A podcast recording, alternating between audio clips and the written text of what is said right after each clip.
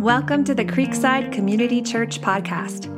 If you don't yet follow Jesus, we want to provide you with a safe place to explore the Christian faith. If you are a Christian, we want to provide you with resources to help you grow in your faith and ultimately serve Jesus more effectively. For more information or to partner with us, visit our website at creekside.cc. Subscribe so that you don't miss any of our messages. We hope this content helps you take your next step with Jesus.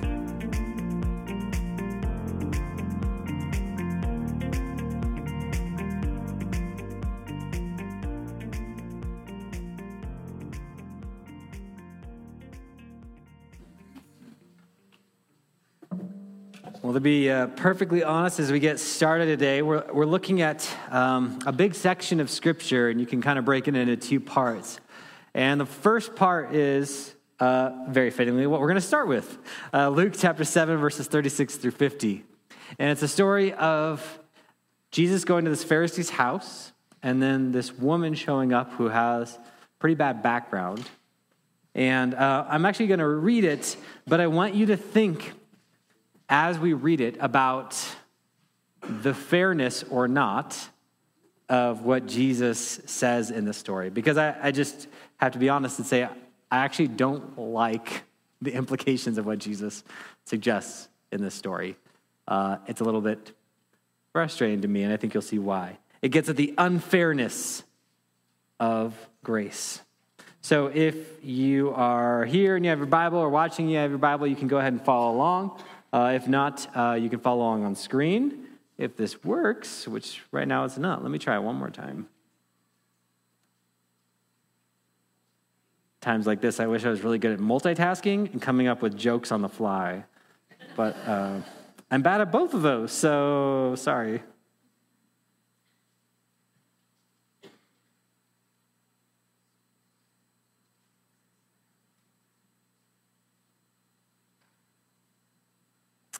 Yep, I don't think it's going to do it. Sorry, Carrie. Can you switch the slides over to Luke chapter 7, verses 36 through 50 for me? All right, thank you. Uh, here's how what, what happens. Um, then one of the Pharisees invited him, and this is talking about Jesus. Uh, one of the Pharisees invited Jesus to eat with him. And he entered the Pharisee's house and reclined at the table. Uh, just as we get started, this, this is important to point out because we've already seen several stories in the Gospel of Luke where Jesus is eating with sinners and tax collectors. And uh, yes, woohoo, yeah, that's right. Uh, Jesus included everyone in his ministry. And what I love about this story is he also included Pharisees in his ministry. When a Pharisee invited him over to his house, Jesus wasn't like, no, no, no, no, you're a Pharisee. Yeah. Like he ate with Pharisees as well. Um, and so, equal opportunity. uh, bringing the gospel and the good news of himself and his kingdom to all. So he goes to the Pharisee's house. He reclines at table. He's eating with the Pharisee. And then verse 37 And a woman in the town who was a sinner found out that Jesus was reclining at the table in the Pharisee's house. She brought an alabaster jar of perfume, and she stood behind him at his feet, weeping, and began to wash his feet with her tears. She wiped his feet with her hair, kissing them and anointing them with the perfume.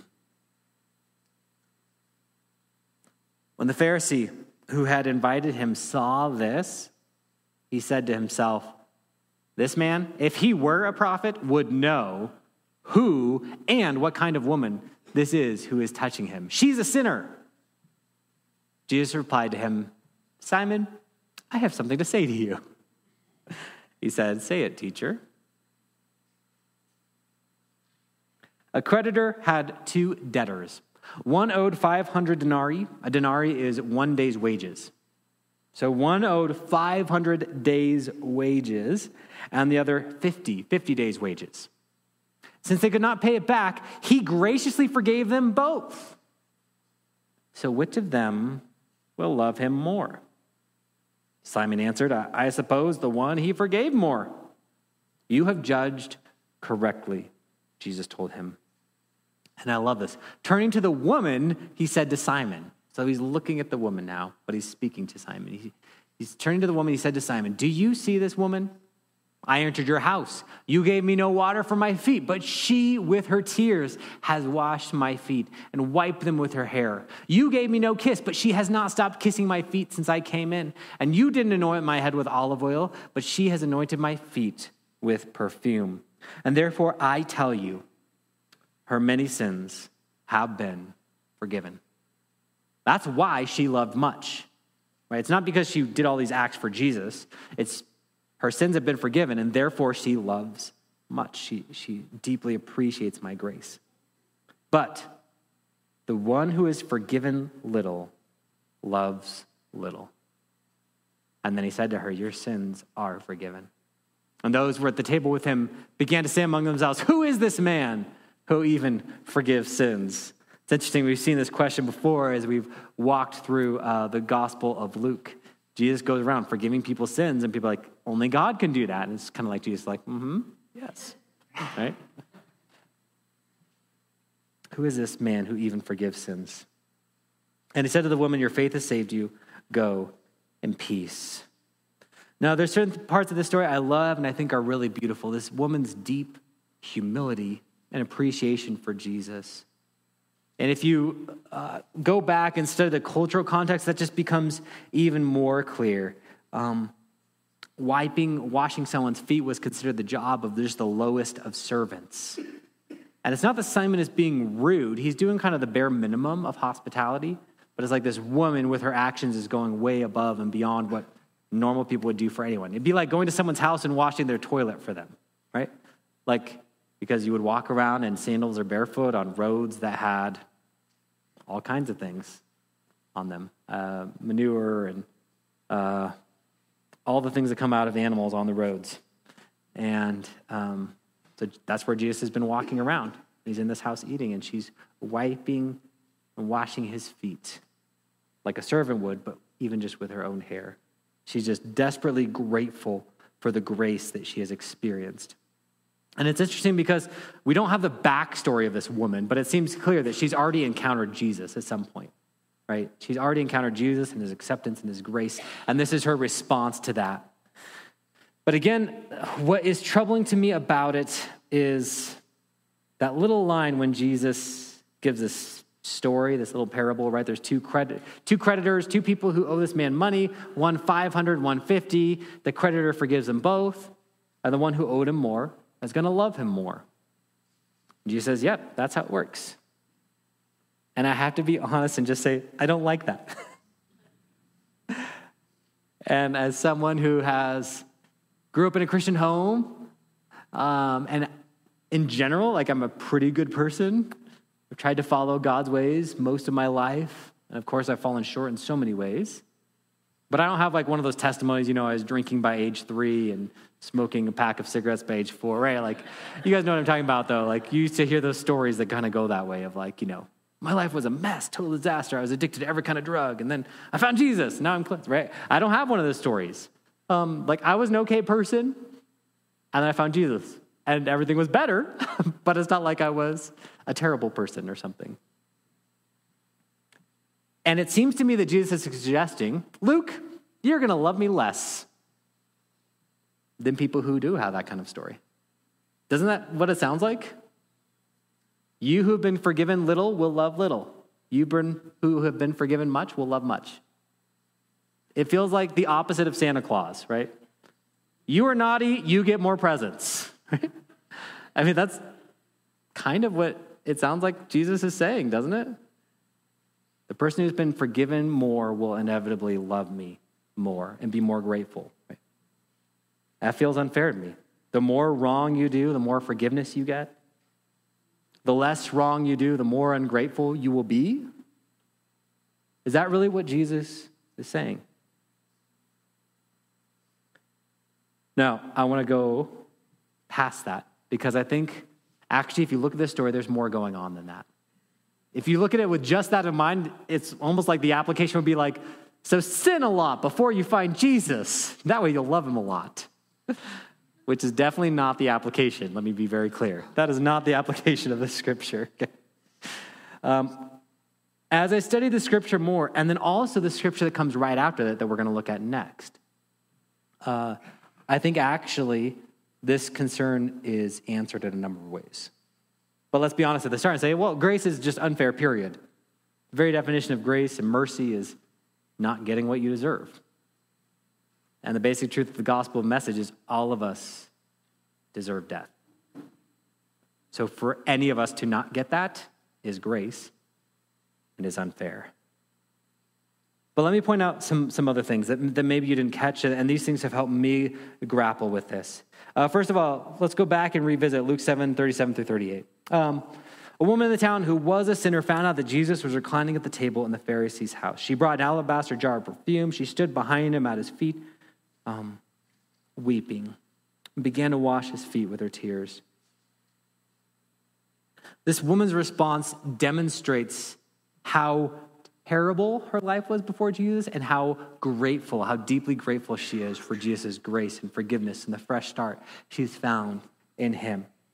And here's the first truth that we need to get into our hearts and minds that those who have sinned more have suffered more. And so maybe it is that people who have a worse background will appreciate grace more deeply, but uh, I was trying to get at this different ways. Uh, here's one. If you take that and you're like, yeah, like maybe we should have bad backgrounds, maybe that's better. That would be like this. That would be like, uh, have any of you guys ever seen those videos of people who get uh, the cochlear surgeries and then are able to hear for the first time in their lives? And they're just so amazed at every sound they hear. And it's amazing that we can do the surgery in some cases now today, and I hope this advances. And it's so moving to watch these videos because they're so grateful for every sound they hear and every piece of music they hear after that, right? Would you trade a whole life's worth of hearing so that you could have that moment of gratitude? I wouldn't, right? And to say that, oh, like that's not fair is almost like saying, like, it's not fair that those people who receive the surgery get to be so grateful for hearing. Like, yeah, it is, right? It's, it's a good gift, but I also would not trade having hearing my whole life for that gift of the immense gratitude you would feel upon hearing for the first time. I would not be willing to trade being deaf my whole life to get that. And sin is like deafness. It's not a good thing, it's a bad thing. And so, the more sin you have in the background than life, the, the truth is, you've actually experienced worse things throughout your life. You've suffered a lot and all things being equal, you probably caused other people a lot of suffering. And so, of course, you're going to be grateful to get out of that, but that. Um, who would exchange a life with less of that for a life of more than that? That should not be the application. And then we get at that truth that, like Jesus said, right? Uh, which will love him more? The one who has been forgiven more. It is true that the more you've been forgiven, the more deeply you will appreciate grace. But look at Luke 7:39. When the Pharisee who invited Jesus over, he said to himself, this man, if he were a prophet, would know who and what kind of woman this is who is touching him. She's a sinner. This is kind of the, the trick in my mind of this whole passage. Is Simon the Pharisee a sinner? Has he fallen short of God's standards of living and the way we're supposed to live and the way we're supposed to love? Of course he has, because he's sitting right there in this moment condemning this woman, right? And here's part of the issue for us is that those of us who have plenty of sin in our background, but this kinds of sins we have struggled with have been more culturally acceptable in the culture in which we live. I think we're at greater risk to minimize our need for grace. The truth is, all of us need God's grace. But the fact is, because of the way our culture and our world works, there are some sins that are condemned and looked down on, and it's really, really bad. Those are the bad sins. And other sins that we're like, oh, oh, that's okay. I mean, the Bible equally condemns sexual immorality and gluttony. And the truth is, You and I, just by nature of our culture and our upbringing and our, how our consciences is formed, if we encounter someone and find out that they've struggled with sexual immorality in different ways, we're probably likely to be like, oh. And someone else who struggles with gluttony, we're like, oh, oh. And so for that person who struggles deeply with gluttony, the risk is that they'll say, oh, I don't really need God's grace. I maybe need a little grace, but not, not a lot. Do you see the problem? We are tempted to minimize our, our need for grace if we happen to struggle with sins that are more culturally acceptable. Simon needed Jesus' grace just as much as the woman did. The problem was that he didn't see that as much as the woman did.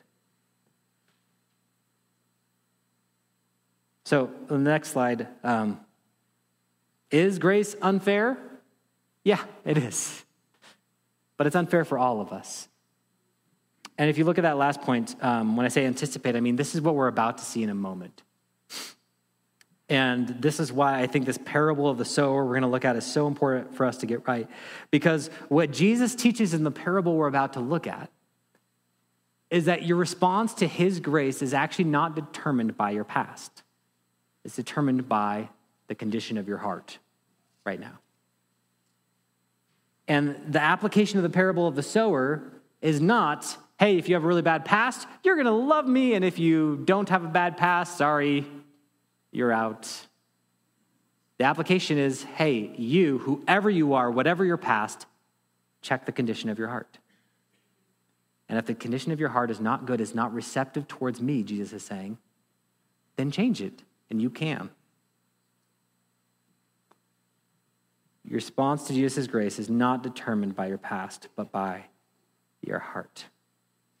And so let's look now at this parable of the sower, because I think it's going to, one, get at um, deeper this truth, but I think it's also a perfect picture of what we just read happening between Simon the Pharisee and this woman. As we read the parable of the sower, I want you to think about um, what kind of heart condition did Simon the Pharisee have, and what did this woman have? Which of these different soils Jesus is going to talk about match that? And relate to that. So uh, turn over to Luke chapter 8, verses 4 through 8. And after we read this, kids, I'm going to have you come forward. So be ready to come up. Uh, we're going to look at some different soil conditions. Here's what happens next. As a large crowd was gathering and people were coming to Jesus from every town, he said in a parable A sower went out to sow his seed. As he sowed, and this is talking about the sowing of sowing seeds, not the sowing of sowing quotes, right? Uh, sower went out to sow his seed, scatter his seed. As he sowed, some seed fell along the path. It was trampled on, and the birds of the sky devoured it. Other seed fell on the rock. When it grew up, it withered away since it lacked moisture. Other seed fell among thorns. The thorns grew up with it and choked it. And still other seed fell on good ground. And when it grew up, it produced fruit a hundred times what was sown.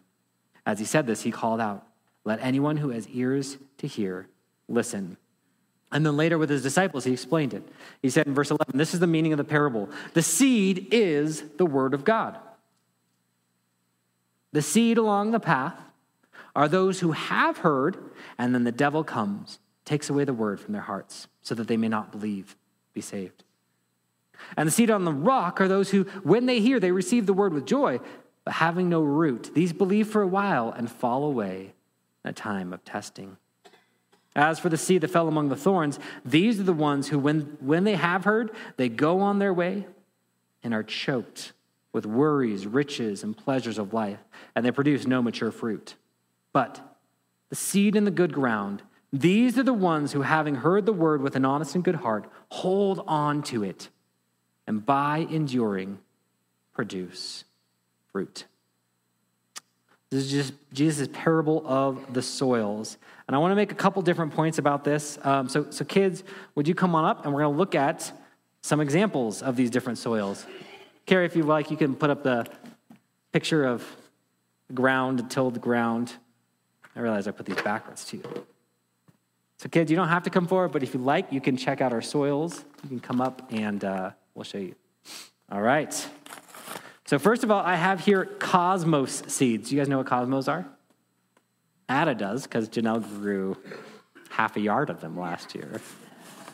Uh, they're kind of a flower, and they're really pretty. Um, and she harvested uh, a bunch of them and she planted them and she still has a bunch more. So she let me steal her seeds for this illustration. All right, so I have four different kinds of soil here, which just so happen on purpose to match the four kinds of soil Jesus talks about. So I want you guys to check these out and you can kind of feel them and look at them. And then uh, I want you to tell me about them. Okay, so first of all, yeah, just check them out, see what they're like.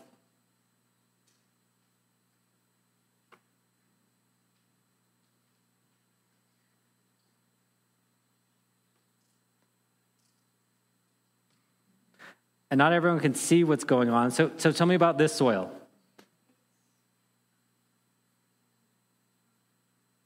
Yeah. Yeah, it, it is a little wet. You're right. Is it soft and ready? Okay, so what would happen if I came and I'm, I want to plant seeds and I just go like this? It would blow away. Mm-hmm. Yeah, it won't work because the seeds need to get down underneath. You're exactly right. And in Jesus' parable, he said, This is like seed along the path. So the ground's hard and it can't get underneath. And then he said, What's going to happen too if you put this outside? Birds are going to come and eat it, right? You guys have a bird feeder at your house or seen birds eat seeds? They would come and eat this, right? Gone. Right? How about this? How do you think? What, what do you think if I put some seeds on here? They're all rocks? But what if it what if you water it a little bit? What'll happen? It'll turn into dirt. Mm-hmm. No, it, will like the water will just seep through, right? It won't stay wet enough. It'll be dry. And Jesus said, some people's hearts or their receptivity to Him are like this, where the water comes, but then it just flows right through, and they don't grow very big in their faith. Okay. How about this one? Tell me about this. I don't, I don't have any thorns, so this is uh, crabgrass, which we don't like. Um, so, what's going to happen if I take some cosmos seeds and I sprinkle them in here and I water it? What if I start watering this every day? What's going to happen? Yeah, they'll start growing. Good, they will. What else will grow? That grass will grow too, right? And you guys have learned this, right? What do plants need to survive? They need not just water, but also sun. So if little tiny baby flowers start growing here, and meanwhile these are growing bigger and bigger, are these little flowers going to get much sun? Oh, they're not going to get the sun they need to get healthy. And here is some of Janelle's potting soil. What do you think? Does it smell good? I like the way it smells. All right, let's put some seed in here. And maybe plow it a little bit. Okay. All right. Which one you guys think is going to do best? Yeah, that one. You're absolutely right. You win. Um, actually, you guys can even take some Cosmos seeds home after today. But here's the I want to make two points about this parable before you guys go and sit down. And thank you for your help. Um, if you had a package of seeds, where would you put the seeds? This is your ground. Where would you put them? You put them there, right? Isn't it weird that in this parable, the sower has seed He's like, yep, some along the path, some in the rocks, some in the weeds, some in the good soil. Why would the sower do that? Isn't that strange? I think one of the things that Jesus is telling us about, and this is not the main point of the parable, but I think it actually is an important point because Jesus says the seed is like the word of God. This is like God's message, and these are like the possible conditions of our hearts. And if you go to that next quote, uh, Carrie, that I put up there, uh, sorry, the next one from Charles R. Swindoll. He says this He says, God's grace is like a reckless sower. Like, reckless means out of control, right? You're supposed to put seed here, but the sower's just going along rocks and path and weeds, so seeds everywhere. God's grace is like a reckless sower, casting seeds of mercy and forgiveness in every direction. He does not withhold his love or limit his offer of salvation. His generosity is boundless, reaching even the most unlikely recipients. So, here's the point for us if this is like God's word and the good news of the gospel and Jesus' truth, which kinds of hearts hear that? Do hard hearts hear that? Yeah, they get it. Rocky hearts, they get it. Like God gives his, he opens his arms and he scatters the seed everywhere, which is amazing, which we just saw in the, in the other story, right? Simon the Pharisee is there and he's kind of judgmental and condemning, but Jesus goes to his house and he's willing to offer him truth. All right. Here is the question I want you guys to think about is what is your heart like when it comes to Jesus and the truth about him? Because in this story, Jesus is saying these are the different ways people's hearts can be. Sometimes you can have a hard heart, and the, and the truth just sits there, and sooner or later, the devil comes and just takes it away. Others, it's like you hear it and you understand, but then hard times come, dry times come, and it wilts. And for others, the word gets crowded out by all the other things there are to do in life, all the fun, exciting things, and all the good stuff there is to enjoy, and it kind of gets crowded out. And other people's hearts are like this, where if you water this, the seed's going to grow and it's going to do well. And so I want you to think about what is your heart like when it comes to God? And also, if you want to take home some seeds, come find me after the service and I'll give you some cosmos flower seeds and you can take those home. All right. Thank you guys so much. You can go ahead and find your seeds. Appreciate it.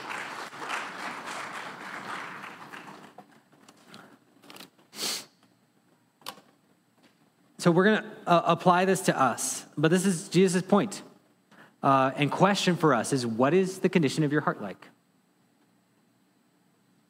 And his point again is this that you control the condition of the soil of your heart. And again, if you go back to that story we just read about Simon and this woman who's been forgiven so much, you can kind of cast it in this light, right? What, what is Simon like?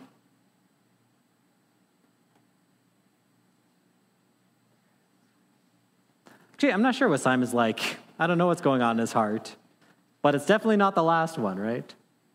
I'm not sure if Simon heard Jesus' words, but then opened himself up to spiritual temptation and just didn't hold on to it. Or if Simon experienced persecution of some kind and just let go. Probably not. That's not what it sounds like. Or if Simon just had so many other worldly concerns that it crowded out Jesus' good news. But what was the woman like? She was like the good soil. She heard Jesus' message and responded and held on to it. And again, Jesus' point is that your response to his grace is not determined by your past, by, by the condition of your heart. And the whole reason he tells this parable is to say, hey, all of you, I'm giving you my word.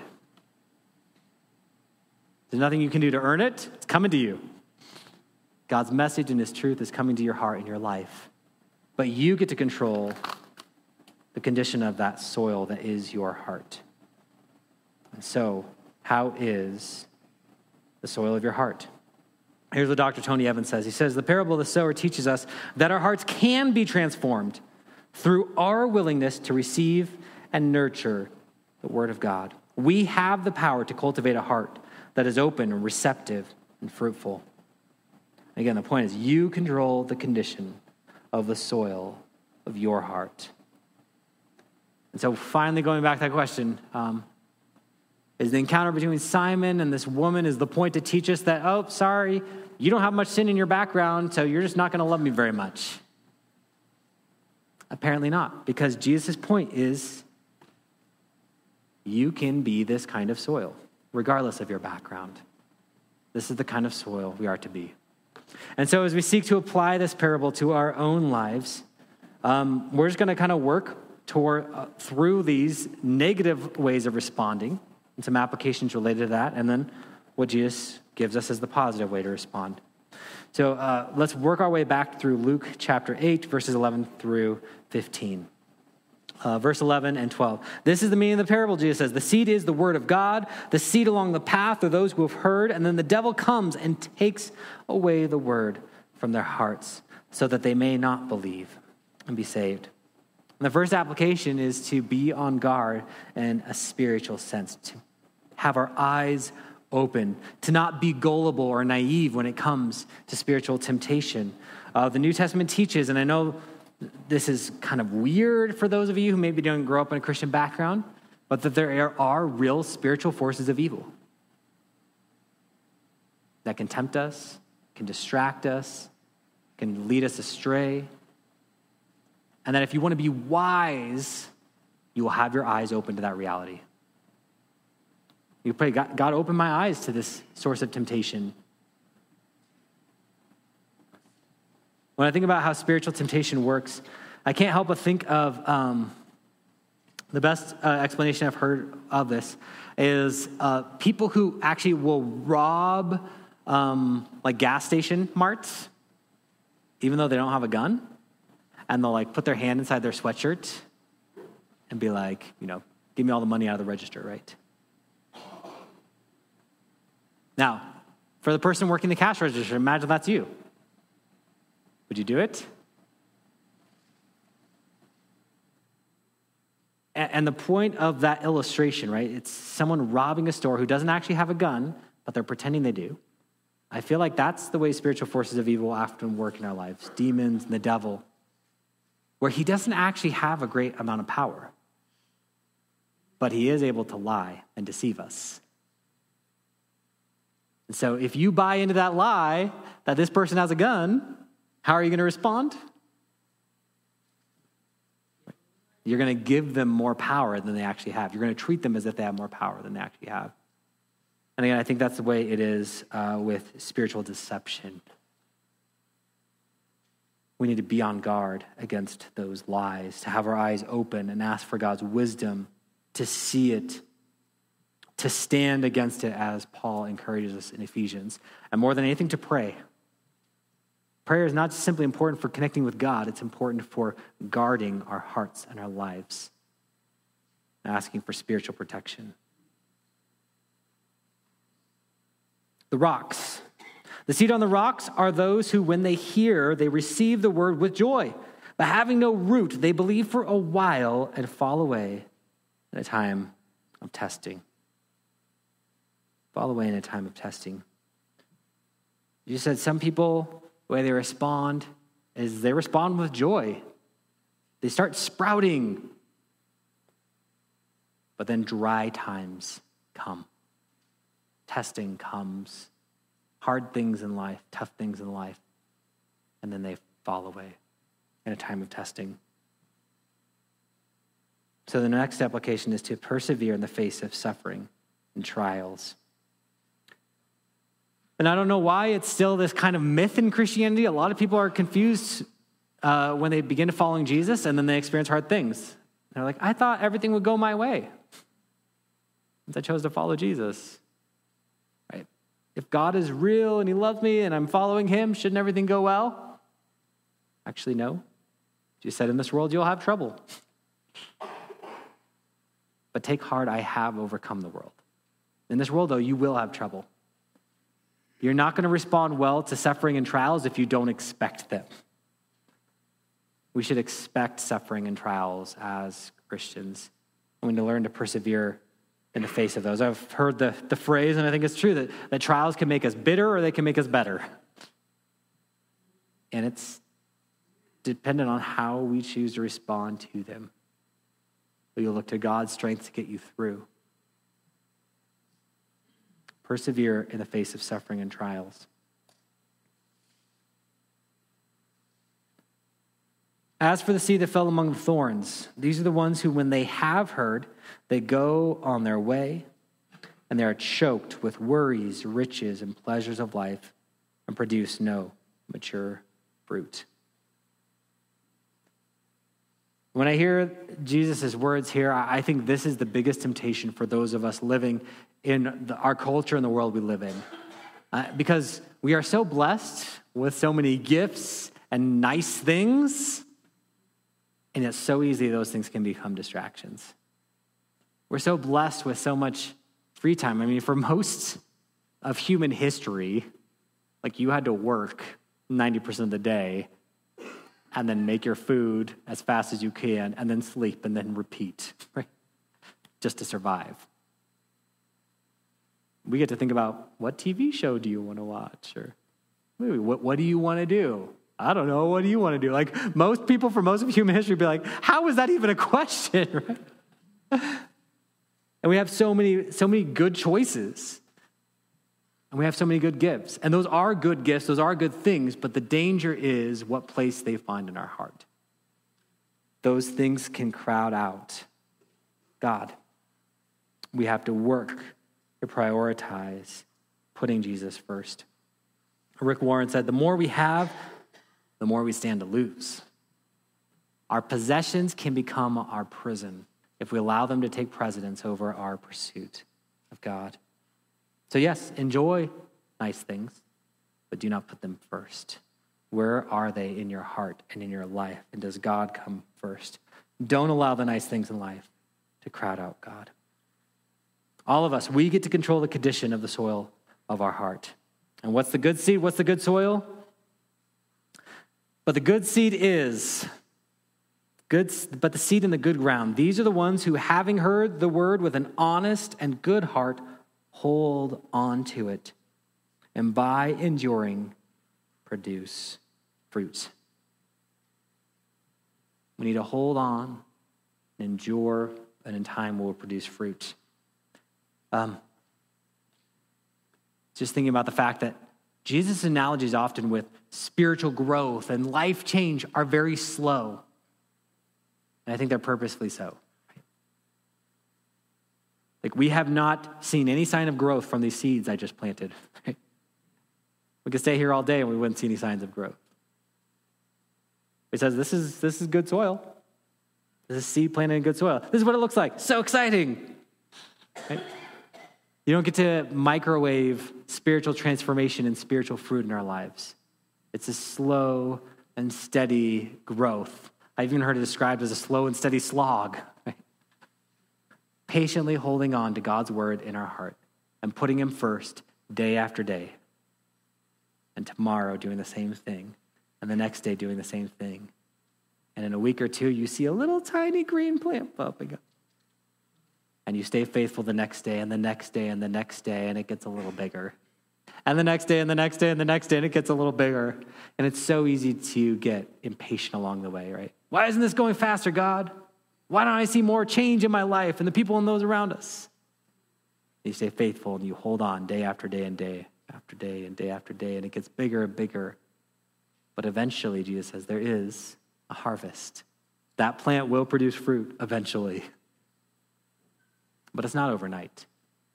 We need endurance and patience. We need to be the people who hold on despite how annoyingly slow that growth can be. So each of us, Jesus says, you control the condition of the soil that is your heart. And I would love for you to consider the question. Uh, maybe you're here today and you say, Well, I'm following Jesus, I'm being faithful, you know, I, I think I'm this soil. Great. Uh, one question I would love for you to consider, maybe even talk to your spouse or your family or a close friend about this week, is let's say, for the sake of argument, you weren't.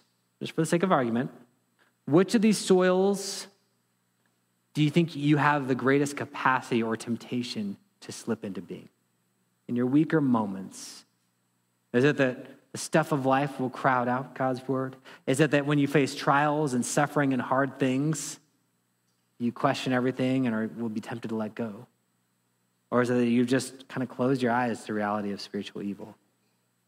and you don't even think of that as a reality. I think it'd be good to, for all of us to have our eyes open to where am I most likely to be tempted? Because we want to persevere and hold on have patience. So I'm going to pray for us, and in a moment, we're going to sing a, a song that celebrates the fact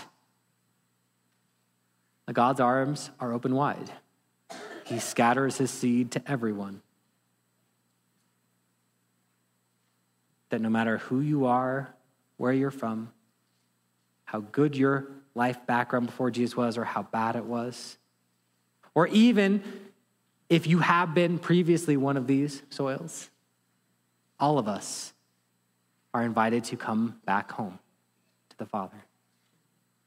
That God is like a good heavenly Father, and He's just waiting and looking and hoping we will turn around and come back to Him. So let me pray for this time of response. And again, uh, this is a time to respond for all of us to consider where is my heart with God's word. Jesus, I thank you for the fact that our relationship with you is not determined by our past lives. And that you call each of us to consider where we are with you and you invite each of us to you.